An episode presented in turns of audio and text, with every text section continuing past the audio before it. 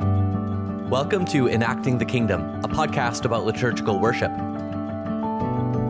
My name is Father Yuri Hladio, and I'm an Orthodox Christian priest with a lifelong desire to keep learning. I'm joined by my teacher and friend, Father Jeffrey Reddy. Father Jeffrey holds a doctorate in liturgical theology and is the co director of the Orthodox School of Theology at the University of Toronto.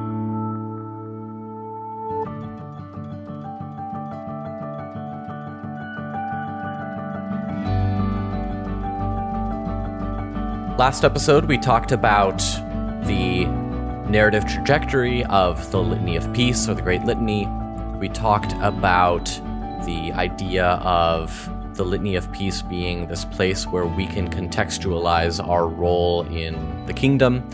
We talked about how it is an extension of the stage setting of Psalm 103, giving us a framework in which we can understand our lives and the rest of Vespers as well. And now we're moving on to the liturgical participation aspect of the Great Litany. So in this episode, um, I'm hoping we'll talk about how uh, what the clergy are doing on a technical level, whether you know chanting or singing or uh, where they stand and why they stand there. But um, I'm also hoping to go over what uh, the people can do um, in terms of singing or standing. Um, yeah. So I guess the first question, I, I think it'd be fun to start with the clergy this time. Um, so at a usual Vesper service that you would go to, you would have either just a presbyter or a presbyter and a deacon. And it's usually the deacon who would, if there is a deacon present, who would intone the litany of peace. That's right. Like all of the, you know, most of the litanies, let's say, uh, a, a, deacon is present. Um, he will, you know, lead this series of petitionary prayers. Um, you know, we've talked before about the different kinds of levels, as it were, or, or, versions of Vespers that we have. So, you know, typically in a very uh, low key daily Vesper service with not a lot of commemoration, uh, you wouldn't have a deacon. It would just be, you know, the presbyter. Um, but you know, at the Great Vesper service that certainly most people are familiar with because they would go on a Saturday evening before the Sunday as we start that resurrection cycle of, of services.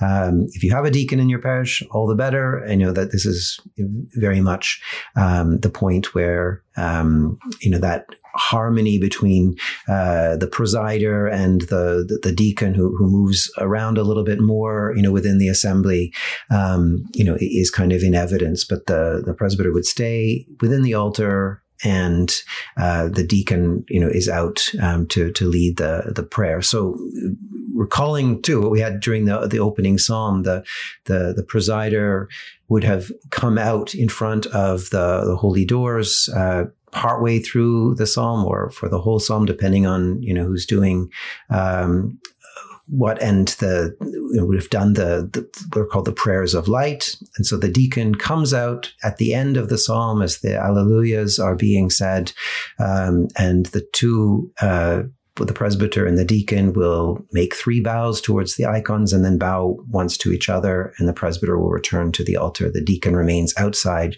The doors of the iconostasis uh, would, would typically be shut at this point, um, uh, and the, the deacon would lead the, the Great Litany.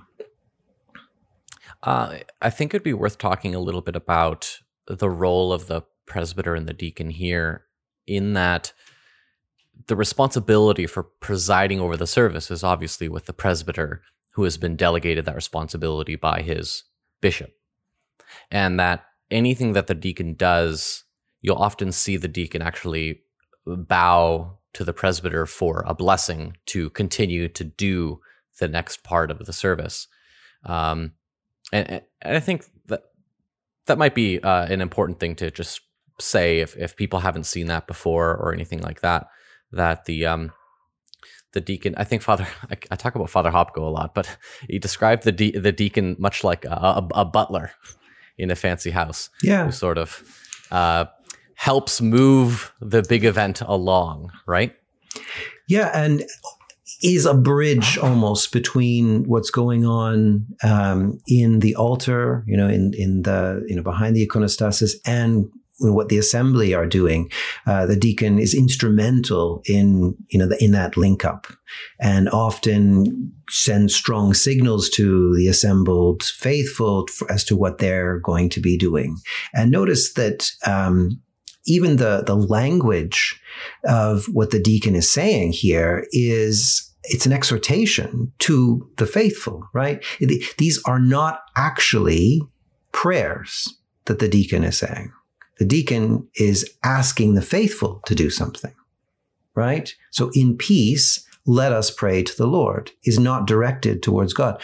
The people who are praying are the faithful who say, directing towards God, Lord have mercy. The deacon mm. is not praying. The deacon is giving directions. He's giving instructions. He's ex- exhorting the assembled faithful uh, into a way of being, into a, a stance before God, into you know all the themes that they should be calling to mind and, and so forth uh, reminding them as we've said you know so deeply before of all of the scriptural stories that they're part of and how they should be aligning their lives with those stories and so forth. So so the deacon really i mean a butler yes but also like a director you know in a you know or a, or a master of ceremonies you could almost say you know the one who's kind of letting people know, you know, what they're to be doing, you know, at, at different times. Um, and you mentioned that kind of the the relationship between the deacon and the presbyter, you know, uh, that you know, even bowing and, and the, the, the reverence that's shown and so forth.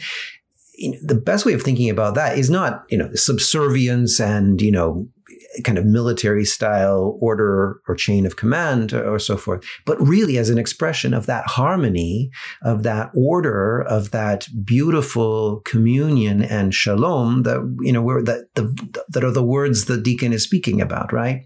And that ultimately at a very climactic moment in the service is going to be conveyed to, to everyone because after the entrance at this climactic moment when the presbyter turns and faces the people and will say, peace be unto all. You know, uh, it's, you know, that already has been evoked by, you know, the, the words uh, and the exhortation of the deacon and so forth. But that really should characterize that whole assembled, you know, community. And so the, even the, the very stance that we take towards one another, the, the bowing, the, you know, the, the, the reverential way that we, we venerate one another, you know, we, we, we go and venerate icons, you know, and we often see that as a kind of very religious thing to do, a very spiritual practice or, or whatever. But actually what it is, is training us to see all of us, uh, in, in one another as you know, icons of God, symbols of God. That's why, you know, at the end of this litany, the, the last exhortation is let us commend ourselves and each other and all our life towards Christ our God. In other words, let us all fully become the icons that we are meant to be. And so that we can live in this harmonious relationship, venerating one another, revering one another as expressions of you know who God is because he's created us to be his image bearer right? And so all of the action um, all of the, the, the kind of movement and the, the the posture and the gestures and so forth are expressions of that harmony of that shalom. And uh, you know whether it's the way that deacon talks to the people and it asks them to do certain things or the way you know the deacon will will bow towards the presbyter and you know even uh, you know bowing towards the icons um, but and, and also towards the people. You know I, I, the, the very best deacons when they're going around censing you know are not just you know waving the censer at at the people but also you know, bowing, you know, towards the people and the bow, people bow back in return. And so all of that expresses this beautiful shalom or harmony or well-being or prosperity of the communion of people in communion with God.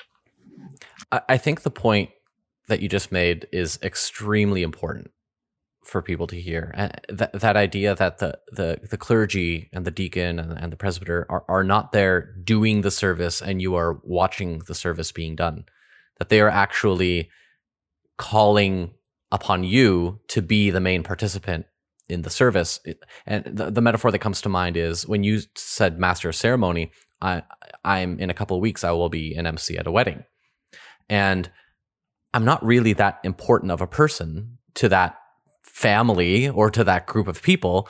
I just happen to be a friend that they think can not fall apart when they're public speaking, right? Mm. And I would be deluded to think that I am the main reason for the gathering. Absolutely. Or that it's all Right? about you, or that you're going to even be memorable, actually.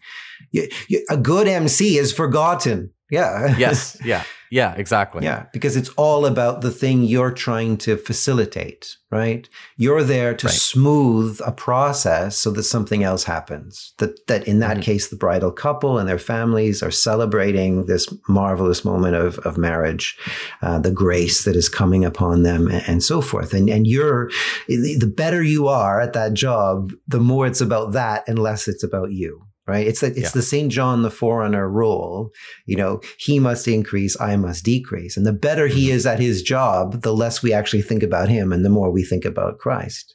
And so the mm-hmm. best deacon will be the one that gets all of the people, exhorts all of the people to really focus on their job, which is to say, Kyrie eleison, Lord, have mercy. Mm-hmm. Lord, br- To, to, Yeah. to be the ones who are actually praying. yeah, absolutely. That I think it's a very helpful uh, way of, of looking at it. So, c- can we stretch the wedding metaphor a little bit here? Sure. Uh, obviously, metaphors all come to come to their um uh, logical conclusions somewhere, but um, all metaphors fall apart. But where would the in this metaphor of a wedding with a deacon being an MC, where would the presbyter what what would the presbyter be in this wedding? Well, you know, this is the, the the interesting thing, and there's a wonderful podcast you can find about what priesthood and presbyters are are, are all about. But um, you know, the, the presbyter's role uh, ultimately is the role of the bishop, right? It, it- the presbyter's there because the bishop couldn't be. The bishop is the one who takes that place, and if if the bishop is present, uh, the presbyter has almost nothing to do because you know you've the bishop and the deacon take all of the liturgical air, as it were um, you know, for, on, on terms of the, the clergy participation, you know, in that. But the, the presbyter is there in the to represent the bishop, and the bishop's role is to represent God the Father. So when we say, you know, about this shalom, about this peace uh, in which we are gathering, in wi- the context, the, the the circumstances, the the scene in which we are living, is this shalom of God. The one who manifests that or proclaims it to the assembly you know, is the presbyter. So the, the second petition is the peace from above, anothen, right? Um, and it, it's not a peace that comes from here. It's, it's a peace from the kingdom, from the age to come, from above, from heaven coming to earth. It's a peace that could never have been accomplished from the ground up. From from bottom up, right? Uh, and, and you can Im- imagine. Just look at any part of human history to know how poor and and and lacking peace from below is right? It's it's about compromise and and manipulation. It's about alliances and and it leads to war and and, and so forth. So any peace from below is no is of no use and it's ultimately not what we're oriented toward. It's this peace from above. And the one who will i mean that the, the high moment in a in a way uh, for the presbyter replacing, as I say, the, the bishop at Vespers is the proclamation of that peace. Peace be unto all. That ultimately is the are the only words that that that really are presbyteral or episcopal, you know, in, in Vespers. Almost everything else, if you did a reader's Vespers, you know, would be said. Um, you know, you can you can say prayers, you can say litanies, you can read psalms, you can read Old Testament uh, readings and so forth. But the the part that is is not there when you don't have that presiding you know figure of the presbyter replacing the bishop is that proclamation of the peace that is the peace from above right? And that is such an important um, you know role to be played. It is the it, it, it is the icon of god the father in, in that assembly. And so um, i think you were asking how does this affect you know a, yeah, a what, wedding, what would this be in, in the metaphor? Would he be the father of the the bride, so to speak? Um, possibly uh, you could you Metaphors could- break down, I understand He that. is the grace, you know, the representation of of the whole context of that. I mean, and, and biblically, of course, the metaphor of the wedding is an important one. You know, the bridegroom, Mhm, uh, you know, the uh, of Israel, the bridegroom of the church is is God. Um, you know himself and so you know st paul says when he's talking about marriage that you know the the husband and the wife are are icons of you know God and the church, right? Of Christ and the church. And so, yeah, it's this personal manifestation of that peace that is from above. And I think that ultimately, and it, and, it, and it's in that sense that we can understand the exclamations that come at the end of the litanies. Because we said, of course, the deacon pronounces or proclaims these exhortations to the people to pray. And then there's this final kind of exhortation to commend everything towards Christ. But then there's that last part, which the deacon doesn't say. that are actually words that are proper to the, the presbyter or the presiding, you know, person, whether it's a bishop or a presbyter. And those words often are expressions directly of what that peace is. So it may not be peace be unto all at that point, but it's the glory, the honor, the worship, the, the grace, the kingdom. All these words are synonyms of the content of the age to come, of, of what comes to us when heaven and earth are joined together.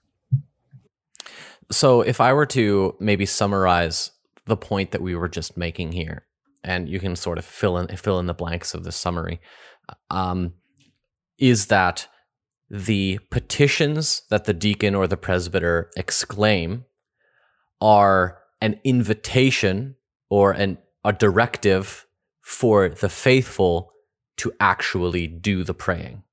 Yeah, absolutely. And if they don't, that's a really interesting question, actually. You know, um, you know, what's going on? what is actually happening if you know you have an indifferent populace as it were. You have people who are you know thinking that you know as a lot of people have been led to believe that they are just simply you know passive spectators at something you know have you noticed that you know nothing is going on? If if you know the the presbyter is ready to to proclaim this peace this shalom to to all the deacon is inviting everyone in the context of that to to do something very specific which is to turn towards god and you know experience that that that shalom in all the dimensions of life. If that last part isn't done what has actually happened right? Um, you know, to use another metaphor, if a tree falls in the in the mm-hmm. woods, nobody's there to hear it. You know, has it yeah. made a noise? Right? Um, you know, it's a good question, actually. You know, so the, the most important thing is that last part, right? It's all set up for that to happen, right? For the Kyrie eleison, for the to you, O Lord, for the Amen. Um, you know, those are the things which are the prayer, the content of the prayer, interestingly, not all of the words in the books that the deacon and the presbyter are pronouncing. The prayer is coming from the people. Fascinating and, really important, you know, so it really, you know, pushes the envelope here and, and, and what the people who have gathered need to be doing is to be prepared and spiritually open and, you know, dynamic and energetic and, you know, active in every meaningful sense to, to actually do that work. They are the, the laos tou Theou, the, the people of God, the, the royal priesthood that are called into action by the servant, really. You know, we talked about master of ceremonies or butler or whatever. I mean, ultimately, the, these are servant roles to, to buttress the real work that's happening, which is what the people are meant to do. Podcast you're listening to reflects only the public aspect of our overall project. For those interested, we actively post new episodes on our private podcast. This private space gives us the freedom to debate, discuss, and disagree about open and sometimes controversial theological questions. To get access to these episodes and to join our online community, you can become a patron of the show. We can only continue this work through the generous financial support of our listeners. To become a patron, head over to patreon.com slash enacting the kingdom and select which tier of support you wish. Again, that's patreon.com slash enacting the kingdom. And now, back to the show.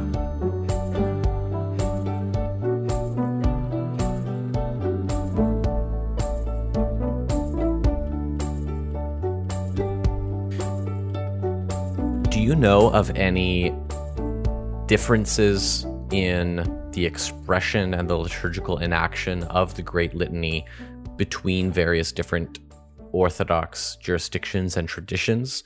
So not necessary, not not just the music, like the the way that the Lord have mercies are sung in by the people um, varies obviously based on the musical tradition. But do you know of any differences in how the litany is actually liturgically enacted?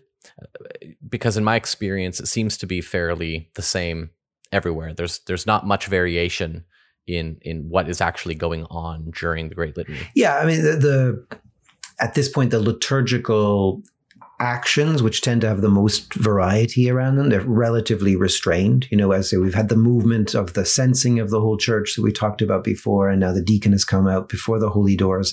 Uh, you know, in all Orthodox traditions, the deacon, you know, kind of is planted. Uh, in, in, fact, the way the service books talk about it, in his usual place, right? you know, so there's like this spot that is kind of worn out on the floor of the of the church where the deacon usually stands, his usual spot, maybe a little bit of an indent um, mm-hmm. at that spot. So that that's pretty typical, right? And uh, the, the, the variation around that kind of movement, um, you know, is relatively uh, you know limited. I mean, it, it, some deacons will you know make uh, you know greater gestures, and when you know when they're making the petitions, they're meant to be holding their orarion or stole aloft, um, you know, typically making the sign of the cross at the end of every petition.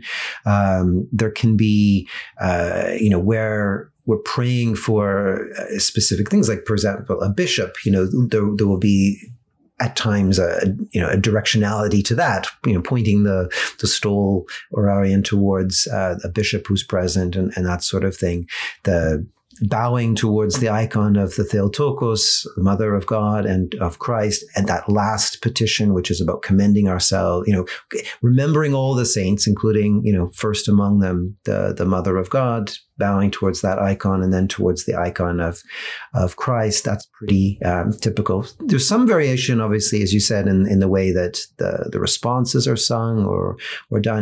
Where there's a single cantor doing it on behalf of everyone, it's a little bit more work for the people to, to join in with that, obviously, as opposed to, say, congregational singing, you know, gust, uh, singing with gusto, um, all of those, um, you know, petitions. There's a tradition in uh, particularly Greek Orthodox uh, churches. It's not written in the service books as such, but it's a, a received oral tradition where during that last uh, petition of, of commendation, where we remember the Most Holy Theotokos and all of the saints, uh, and then commend ourselves and each other and all our life unto Christ our God. During that first part, over top of the deacon saying that petition or uh, chanting that petition, the, the cantor or people will say, uh, Most Holy Theotokos, uh, save us. So that's another kind of engaged uh, way of, of kind of linking to what's being said. Um, and again, it, it, it is directed towards you know, in this case, the the Mother of God. So it's a it's a real prayer as opposed to just an exhortation, and so forth. But there, there's relatively little, you know, uh, variation uh, in terms of the way this is actually served within different um, Orthodox traditions. So there's a couple of aspects I want to talk about in in this episode. One is the deacon or the presbyter, after every single exhortation to prayer, after every petition, crosses himself, makes the sign of the cross. And I've noticed that uh, some people do, some people don't. Um, there's also the bowing, like you mentioned, to the icon of the Virgin Mary, and then the bowing to the icon of Christ, with with a, a signing of the cross for each bow. And that's what the deacon does. That's what the, the, the presbyter does. And I've noticed some people do that and some people don't. So I think we're kind of touching up against this kind of liturgical um, phenomenon of people copying what people are doing at the front, mm-hmm. so to speak, or this a similar concept to when the deacon or the presbyter censes around the temple. Some people will turn and follow with their eyes in a full circle. I'm wondering if you could talk a bit more about that sort of phenomenon. Yeah, in a way, you're right. I think there's this, an element of, of imitation um, that that's going on, but ultimately, they're both pointing at the same thing, which is that when we pray and we're brought into this, you know, uh, context that, you know, uh, where we're being exhorted to, to, to live a certain way and to be in relationship with God and creation in a certain way, all of that is an embodied phenomenon, right? Um, you know, there is a huge mistake made when we limit our Christian and spiritual life to, you know, simply our something like our soul or to to to even our minds or or whatever. The the content of the liturgy is not just you know intellectual or spiritual. It is physical. It's embodied. Um, it's one of the the disappointing results of bringing in seating into you know churches because it limits that experience. There's there's every reason that you know, particularly in a great litany like this, uh, the litany of peace, which is meant to be a gathering, you know, kind of experience, that that there could still be movement, and that movement, you know, can be, you know, moving from from from place to to place. You know, as you mentioned with the censing, people can be moving, uh, you know, around that. It can be moving before certain icons. Uh, it could be, you know, making those bows, making the sign of the cross.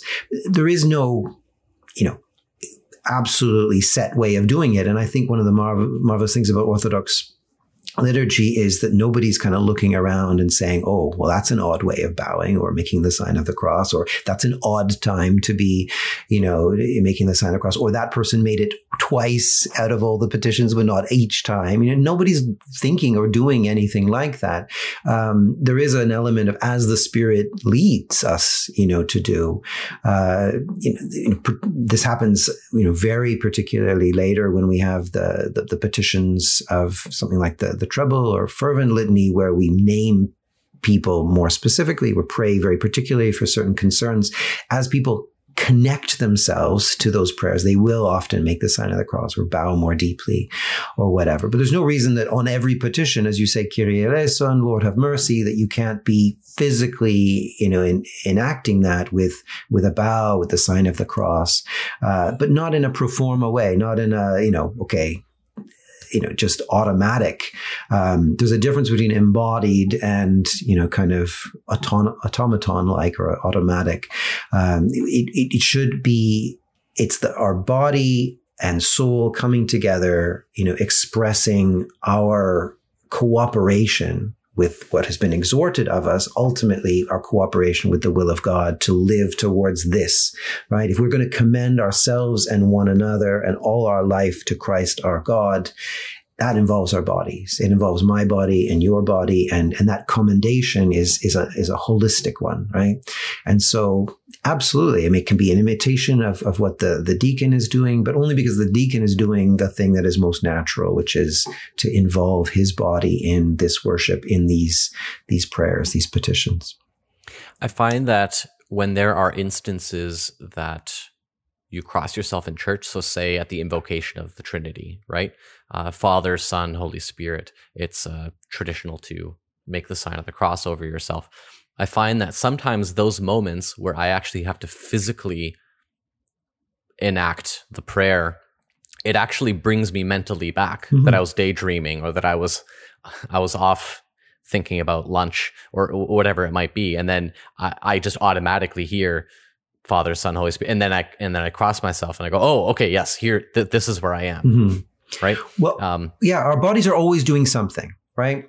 Uh, even when we're standing there, our bodies are doing something. It may be that, okay, the heels of our feet are starting to feel sore because we're standing on a concrete floor and it's been an hour or whatever, and we're starting to feel that, or what's happening with my toes as I curl them, or my knees are a little bit, you know, uh, out of joint, and, and, and I'm, I'm, feeling that or whatever, the lower back pain or whatever is happening. There's, there's, our, our, our bodies are leading us, you know, into all manner uh, of things. And, and it's actually the way the, that the spiritual spiritual fathers talk about, you know, the the way prayer and the spiritual life works, that that our our spirit within us and and and the, the, the kind of purest part or meant to be purest part of our spirit, which is our noetic faculty or, or nous, gets kind of scattered, right? It latches on to all kinds of things in the world around us, but through our bodies, right? Through the different parts of our body. And so what the whole spiritual life is meant to be about is reintegration, right?